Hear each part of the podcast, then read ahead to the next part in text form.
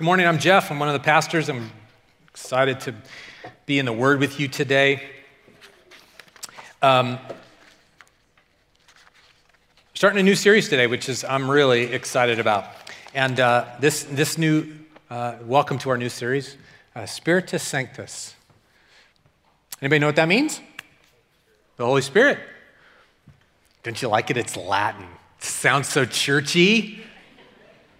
I like it. It sounds fancy and mysterious and churchy and intense. And Linda and I were uh, able to get to Europe for our 30th anniversary, and we get into all the cathedrals where the stained glasses and the arches and the lighting and this stuff. It's just so cool. We happened to be in, in, uh, in Paris on, uh, on a Sunday night, went to Notre Dame, got to go to Mass, and got to listen to them sing in Latin and the voices echoing of the choir, right? Super cool. I don't know anything that was going on, but it was awesome.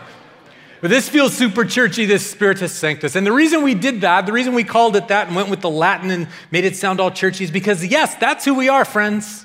We're the church. We're the church. And it is as intense and mysterious and glorious as this sort of idea of stained glass and Latin gives off that we are the place where God actually dwells. God is in our midst in this place, and He's in our midst as His individual followers. We're a people, we're a spiritual people. We have God among us in the person of the Holy Spirit. So, we're going to spend the next seven weeks or something like that, and we're going to talk theology, and we're going to talk uh, practicum, and we're going to talk about the Holy Spirit being in our lives and in our church. And so, this is our, our series, Spiritus Sanctus. I like it. Now, my title today is an introduction to the Holy Spirit. An introduction to the Holy Spirit. It's an introduction. It's an introduction in a sense because it's sort of a, a 101. It's sort of the beginning, like, okay, let me give you an introduction to the Holy Spirit. We're starting there because we understand that not everybody here has sort of come through a church experience where they've grown up, they've learned stuff, they've kind of put it all together. It's a little bit like, you know, touching the edges of the elephant. You're like, I'm putting things together, I'm kind of understanding, I've heard of the Holy Spirit, but give me a basic understanding of this thing. We also recognize that those of you have been here for a very long time feel like you probably should know more, and you're embarrassed that you don't. And so we're going to go ahead and give you some 101. That's how that works. So that's sort of an introduction. But it's not only titling it this morning an introduction to the Holy Spirit because it's a, like a, a 101, but because it's an introduction, because I hope that I'm going to introduce some of you to the Holy Spirit that we're going to have a meeting of the Holy Spirit. That some of you are going to be like, Juan, it's Holy Spirit, Holy Spirit, Juan. I'm going to introduce you to the Holy Spirit. We want sort of this sort of a, uh, an, an understanding that at the very beginning of talking about the Holy Spirit, that friends, we have the opportunity to encounter and to be in a relationship, to be engaged with God Himself through the Holy Spirit. We're going to meet the Holy Spirit. So that's the play on words introduction there. So uh, let's jump right into it. I'm gonna, I am going to blaze us through. I hope if you're a note taker that you'll be ready to go because I'm going to give you a whole bunch of verses that you'll be able to write down and maybe go back and study and look at some uh, things afterward. I was super, super impressed that I jumped in my daughter's car, traded cars as she was uh, and her husband were moving this week, and um, I found notes from last week's uh, sermon in the center console, and I'm like, well done, Anna. And she said, no, no Casey, my husband, took notes at church. And um, I knew you were right for my daughter from the very minute you took notes in one of my sermons. Good job. Did you put it out for me just to find? We want to ask a couple of things as we do an introduction. The first thing we just want to ask, of course, is who is the Holy Spirit? Who is the Holy Spirit? And you cannot get away from asking that question without talking about the Trinity because, because part of the starting of the answer is the Holy Spirit is one person of a triune God.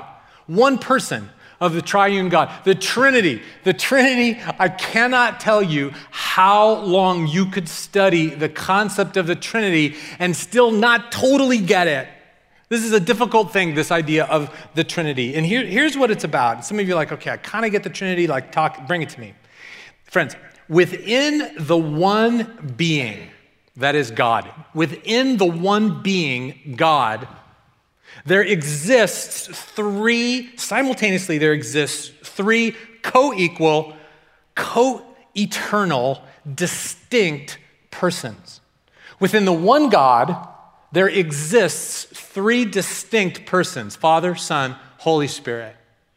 Now, any analogy we try to use, and you've heard analogies, right? It's like water, ice, and steam, and it's like an egg, it's the shell and the yolk. It's like a family, it's the Father and the Son. And you, friends, there's no analogy that will help you. In fact, at the end of all good theology on the Holy Spirit, I mean, sorry, on the Trinity, at the end of all good theology on the Trinity, they'll say something like, there's no true to life metaphor that accurately portrays what we're dealing with here. It is a mystery of God that we just start to get our heads around by understanding the concepts, but we don't really understand totally how it is that that came to be. But one God, the scripture is crystal clear about it. Three distinct persons, scripture is crystal clear about it. And those persons operate independently, sorry, I do not independently, distinctly, right? And can interact with one another, can love one another, can communicate with one another, and interact with us. That's the Trinity. Look at one of the scriptures that just sort of paints the picture that all three uh, uh, persons of the Trinity are at work. Uh, Matthew 3, it happens to be Je- uh, Jesus' a baptism. As soon as Jesus was baptized, as of course the Son, he went out of the water. He went up out of the water. And at that moment, heaven opened up and he saw the Spirit of God descending like a dove and alighting on him. There's the Spirit of God. And a voice from heaven said, This is my Son. That's the Father, whom I love. With him I'm well pleased. You see the Father and the Son and the Holy Spirit all in that moment in Jesus' life, present and active. And if you go through the scriptures, you can actually find many, many, many scriptures where all three of the persons of the Trinity are active. So the Holy Spirit is a member of the Trinity. Here's a diagram that might be helpful for you. I'm not sure. It's, uh, it's, uh, it, it, maybe it's more complicated than it needs to be. The Father is not the Son, but the Father is God. The Son's not the, the, is not the Father, the Son's not the Holy Spirit. They're distinct persons, but they're God, and they have the full essence of God. Each are truly God, each possess the full divine essence, and together they're one. And yet they're not like one third God each. They're all fully God, and yet they're together God. Everybody got it? Everybody like, okay? Okay? But that's who the Holy Spirit is. God. Now, the implications of this are probably coming clear for you even right now. They're pretty profound because the question is then do we worship and engage with God, the Holy Spirit, the same way that we would worship and engage with the Heavenly Father and with the Son Jesus, our Savior? And this has been a difficulty for some people to get their heads around because of the Spirit and because uh, the Spirit isn't as, as uh, person like the way we think of a person, the way we would a father or a son. And so we have to ask ourselves Am I engaging with God, fully God, the Holy Spirit, the person of the Holy Spirit, and not just the Creator, lover of my soul, Father, the Savior, Jesus, who went to the cross? Am I, in fact, worshiping the indwelling presence of God? See, because that's the second thing I want to say about who the Holy Spirit is. Is the Holy Spirit is one person of the triune God. But secondly, this is the indwelling presence of God. The indwelling presence of God. See, we have to be careful to recognize, you guys, that the truth of the Holy Spirit is that we have God's presence with us. That's what the Holy Spirit is about. In fact, if we don't recognize that the Holy Spirit is the person of God in the Holy Spirit, that, that if we don't recognize that the Holy Spirit is God Himself, distinct person that we can interact with, who in fact lives in believers, if we don't recognize that, then we miss all of what the spiritual journey is about. We talk about the spiritual journey, we talk about being spiritual people, we talk about being spiritually hungry and spiritually thirsty, but we don't, I don't want you to misunderstand this. What does it mean when we say that we are spiritual people? Yes, we have a human spirit. Yes, we, that means we have a soul and we have a, an essence uh, that's eternal in us because we're created by God. But to say that we're spiritual, to say that we have a spirit, or to say that we're on a spiritual journey, friends, is nothing about just sort of the ethereal that's opposite of the, um, the, the, the physical, or it's about, you know, there's some stuff that can't be explained, so it's spiritual, or there's, you know, there's something sort of beyond emotion, physical, intellectual with me, and so I'm going to call that the spiritual. Friends, the spiritual journey is about engaging engaging with God Himself, the person of the Holy Spirit. That's what makes it the spiritual journey. So sometimes when you're dialoguing with somebody, you may be using the same terms, but we're having different conversations. Because to talk about being a spiritual person is not like, oh, that, be, that means that you believe in something more than the physical. When we talk about the spiritual journey, when we talk about the Spirit, when we talk about being spiritually hungry, it is for God Himself in the person of the Holy Spirit who comes to indwell believers. It is very concrete in that sense. While you can't see the Spirit the way you could see Jesus as a man, the way you could picture a father in your head as a metaphor, it is still very concrete. We're talking about the actual presence of God. That's what our spiritual journey is about. Not being more than physical. Our spiritual journey is about engaging with the Holy Spirit of God, the person of God. In fact, I, am going to go so far as to say, I'm not sure, I don't know, I mean, this might be heresy, so, you know, off the internet because I'm going to get fired, but I don't know, it's a good, this is something good to wrestle with. I, I'm not sure that if we do not engage with the Holy Spirit of God, this person of the three person God, if we don't engage with the Holy Spirit, I'm not sure we ever encounter the presence of God. Father, Son, Holy Spirit, the Holy Spirit is the presence of God among us. That's how significant this is. Holy Spirit is God Himself among us.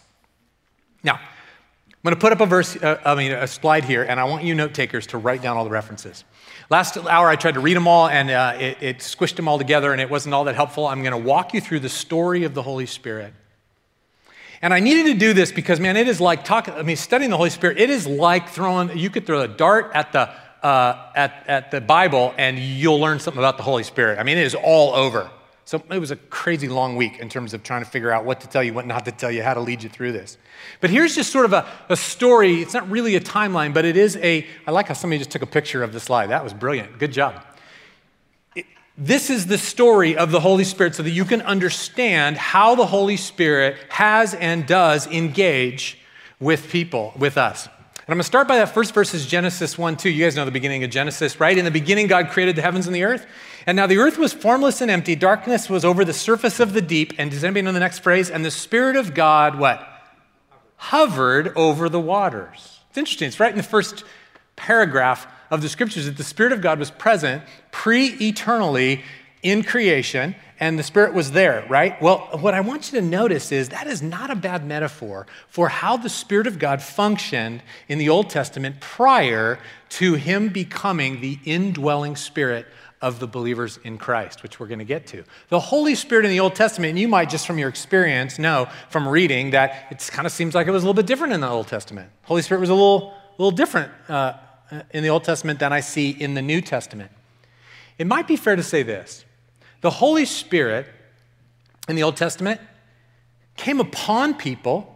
Let me parenthetically, even, even uses the phrase in, in some people, but mostly kind of upon people. The Holy Spirit came upon people or in some people, certain people, at certain times, for certain reasons.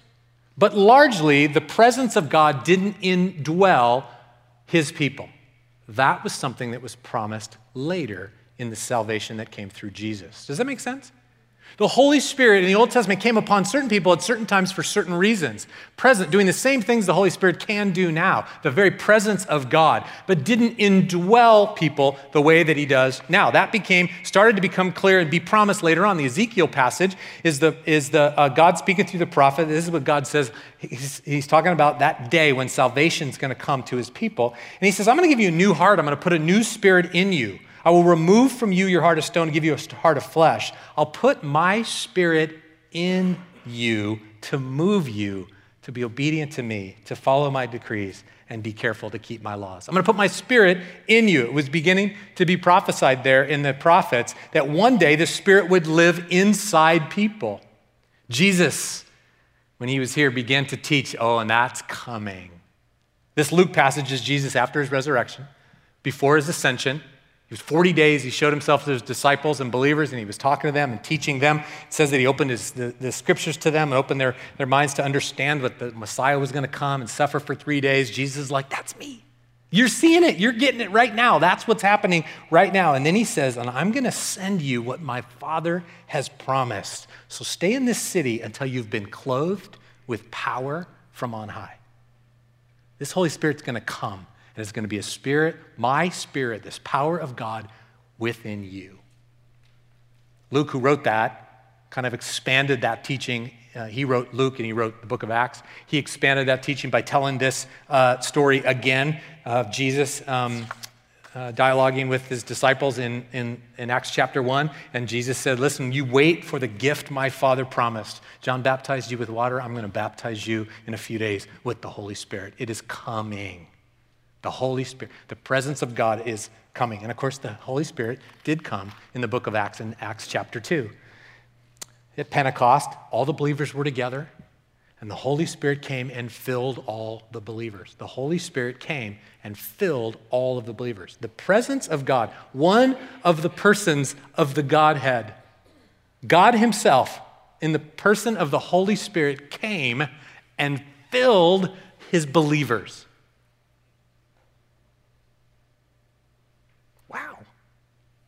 Just let that sink in for a minute.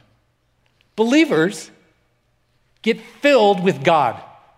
Now, I know that's a concept most of you are familiar with. Can you get your head around it for a second? That's what we're dealing with here. And Peter went on the end of that chapter to preach to other people, and he said, Listen, everyone, this thing you've seen happen right here, it can happen to you.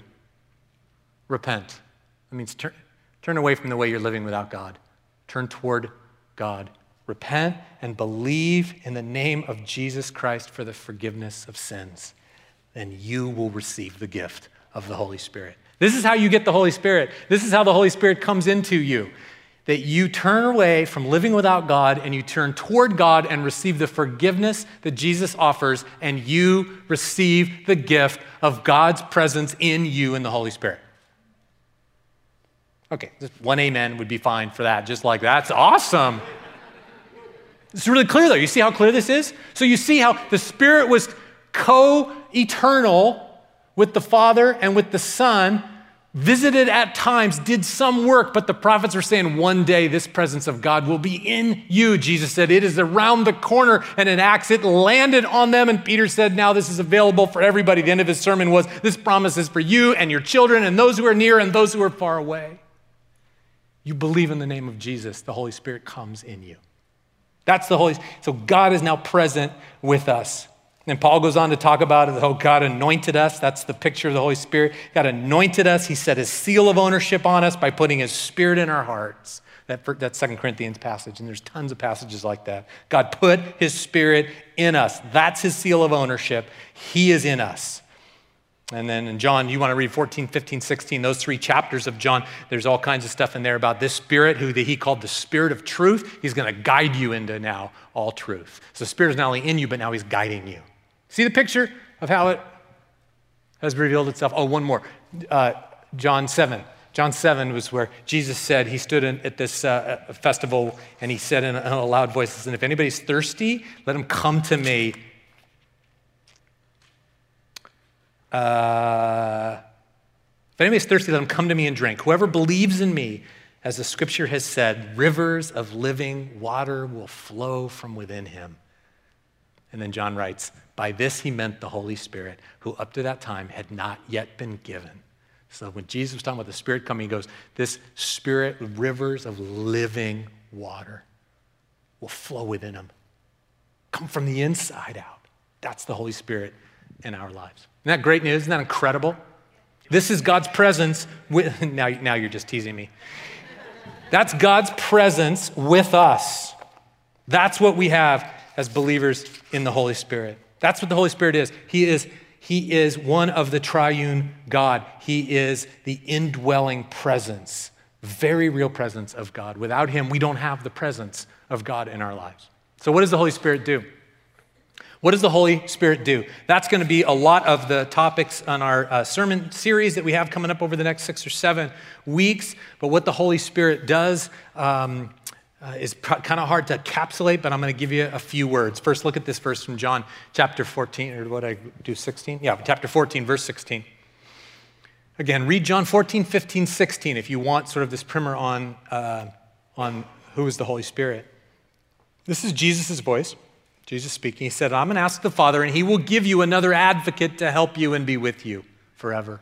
I'm going to give you the whole, uh, I'm going to ask, he goes, I will ask the Father, he's going to give you an advocate or you might, your Bible might say a counselor, or your Bible might say a comforter, right? It's a Greek word called, called parakletos or the paraclete. I'm going to ask the Father who's going to give you the paraclete, who's going to help you and be with you forever. This is the Spirit of truth. Jesus says, The world doesn't know him. The world can't know him, but you do. You know him because he's going to be in you and he's going to be with you. That's how you know him. Did I misquote that? You know him, for he lives with you and will be in you. I won't leave you as orphans. I'm going to come to you. I'm going to come to you. He may have meant I'm going to come to you again one day, but I think what he's meaning in this context is he goes, I'm coming to you in the Holy Spirit. I'm going to be present by the person of the Holy Spirit. God will be with you by the Holy Spirit. The world doesn't know him, but you do. That's incredible. You have God within you. So, what does the Holy Spirit do? You can see a few things in there. One, he is our help. The text, that text said that he, I'm going to give you an advocate, I'm going to give you a counselor, I'm going to give you one, a helper to come alongside you. He is our help. Parakletos is not an easy word to translate. Some have argued that we should probably just start an English word called the paraclete to sort of uh, give it a sense of what it really is because it doesn't, there's no word that really translates well. Helper is probably a good one. It literally means someone called alongside to aid someone to come walk with on the journey, someone to escort so that what gets done gets done, whether that's a legal battle, whether that's on their way to school so they get what they need, whether that's a protection thing. There's one that comes along with to aid them. The Holy Spirit is our helper, our aid, one who comes alongside to comfort, to be an advocate, to defend. It's help, it's powerful help. Friends, how could we be left alone on this spiritual journey with our spiritual battle, with the way that the world's stacked up, with the way that our flesh conspires against us? How could we do this journey without the paraclete who comes alongside to bring his power to help us? That's what the Holy Spirit does. Without the Holy Spirit, we are cooked. We couldn't do this. The Holy Spirit comes along, and this whole spiritual journey is like that. So similarly, then we are there's there's power, there's gifts, there's transformation. That all happens by the Holy Spirit. And the scripture that that text in John also said that He is our guide. He's one who comes alongside to guide us. He's going to guide us into all truth. He's going to guide us into life. He's going to teach us what's true. He's going to lead us where He needs us. It's about Him leading and being Lord of our life. It's life as it was designed to be. And that's the third one that He is our life. He brings life. The scripture says over and over again the Spirit brings life. Law brings death. Separation from God brings death. The Spirit brings life. In fact, we're not born again unless the Spirit does the birthing. We're born by the Spirit, John chapter 3. And then he brings life as it was designed to be, as it was supposed to be. He brings life, hope, joy. In fact, all the fruit of the Spirit, everything we see as life at its fullest is from the Holy Spirit. What's the fruit of the Spirit? Love, joy, peace, patience, kindness, goodness, faithfulness, gentleness, self control. All of that that you're terrible at, by the way, God brings it by the Holy Spirit. He brings life, and that includes healing and transformation. He allows us to forgive people. This is all stuff we couldn't do, but He comes and brings help and guidance and life. The summary of this, friends, is that life is found in God. It's because of the work that Jesus did on the cross that we could engage then in a relationship that is brought to us by the presence of the Holy Spirit in us. And life is found life as we long for it to be, help as we long to have. Fruit, change, transformation, healing, all of our longings are found in what the Holy Spirit brings to us. It is what we're thirsty for. It's the life that we long for. It is the Holy Spirit in us and what He does. He's the. How many times have I stood on the edge of this platform, my, my toes hanging over the edge, and said to you, He's the end of your searching. He's everything that you need. Our guide, our help, and our life is God, and it comes by His presence in the Holy Spirit. That's what we long for. That's what we're thirsty for. That's what we're hungry for the indwelling presence of the Holy Spirit. This is the thing that you feel sometimes. This is the thing that happens to you in church sometimes. This is the thing that we joke about, that we hear people tell us dozens and dozens of times. We've heard this. I heard it last week. Man, something's happened to me when I'm in that room. Like, I don't really know what's going on, but I'm coming and I'm singing the songs and I'm hearing the word and I'm reading it and something's happening to me. You know what's happening, friends, is the very presence of God is coming in and beginning to heal and guide and lead and change and woo and forgive. You with me? It's the presence of God. It's what we're hungry for, even before people are like, Yeah, I can't do the Jesus thing, but I come and cry at church. I love this church. I can't do the Jesus thing. God, the Holy Spirit is going to be magnifying Jesus more and more in your life if that's who you are. But that's God at work. So when somebody's like, I'm sorry, I can't stop crying, I don't really know what's happening, I go, I know what's happening. The Holy Spirit of God is coming and wooing and touching and changing and calling. This is the very presence of God in us. It's what we're all longing for. And when you dream of a life that's full of character and integrity and a destiny that has a, has a legacy in it, and it's full of love and sacrifice and beauty, it's all because the Holy Spirit will come and help you, and guide you, and give you that life. That's what God does. It's what we're longing for. So let me close with this picture and then this invitation. In light of that longing, there's this passage, it's really kind of a weird passage in Ezekiel 47. Just write down Ezekiel 47 and go read it later. It's in Ezekiel 47, and it's the prophet Ezekiel is swept up into this vision, and this man is showing him around the temple of God. The temple of God is what? God's presence, where God lives. The temple didn't exist at the time. It had been destroyed, it had not been rebuilt, but he was being shown around a vision of the temple. So it was a supernatural temple, and it was all about the presence of God. And as he's being shown around, he's taken to the altar and he realizes that water is flowing out from underneath the altar, out to the edges of the room, and out through the doorways, and then out onto the Temple Mount, and then down further into the valleys. That water is coming everywhere. Water, friends, becomes this image of not not only the presence of God, but the provision of God, of life, the well of life, the water, of living water welling up within us, right? It's this picture of God's provision.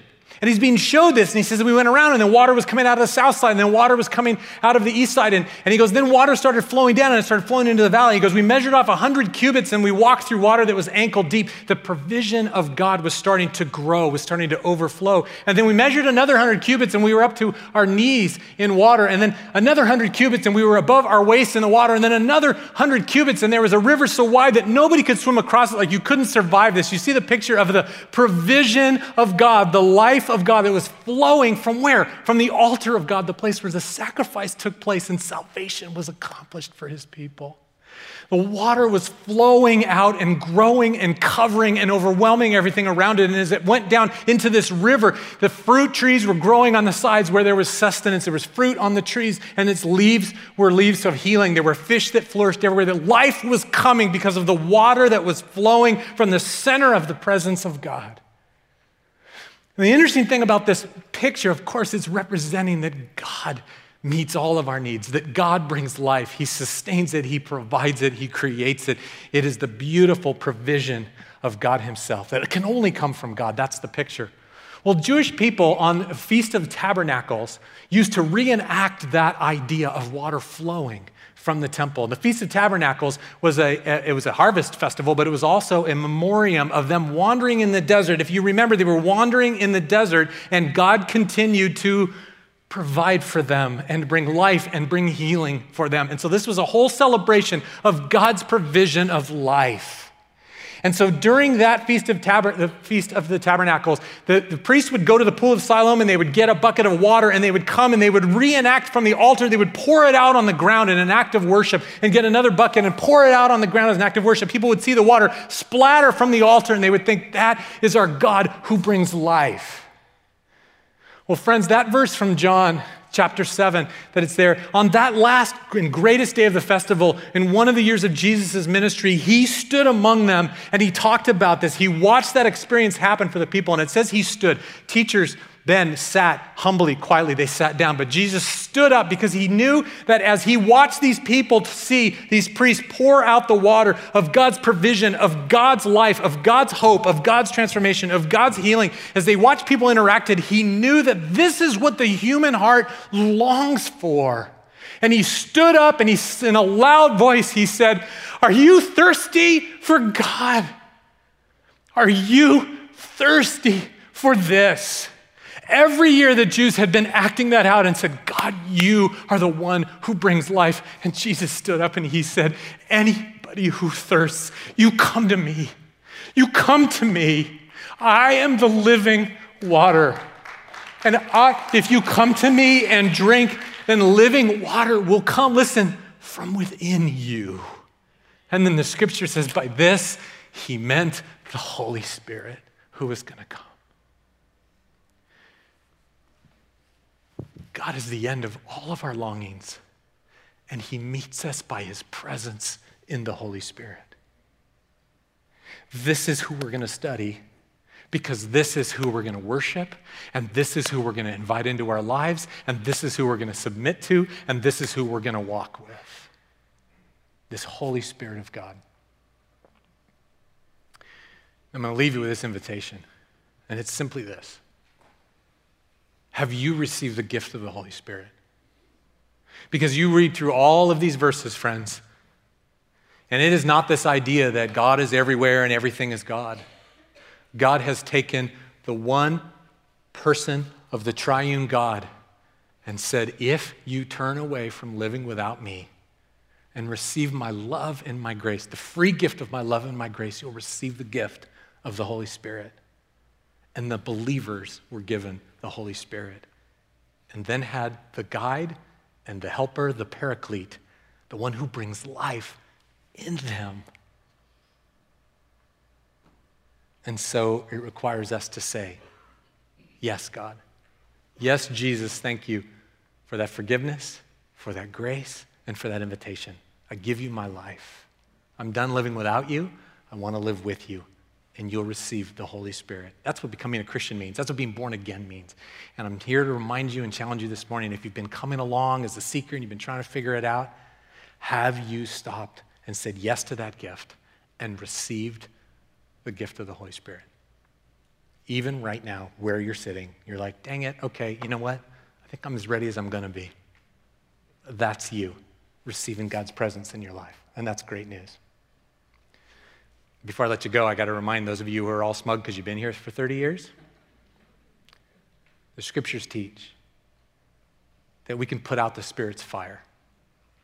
We can grieve the Holy Spirit of God by not receiving his help and his guiding and his life. And some of us, by the way that we've been living, by our attitudes, by our fear, by our need for control, whatever, have walked in the theology of Christianity, but the indwelling presence of God, we have pushed it out as far as we could. And it may not be any surprise to us then that our consciences are a mess, our lives are in shambles, our souls are dead and fruit of the Spirit is lacking because we push God out. And I want to invite you again, church, as we are on the, the eve of this series of the Holy Spirit, that even today you can say, Holy Spirit, come. Fill me.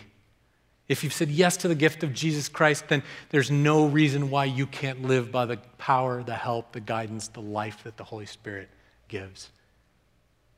We even call it spiritual breathing you confess your sin and you breathe in all that God has for you and come back into this relationship with God Himself through the Holy Spirit in you.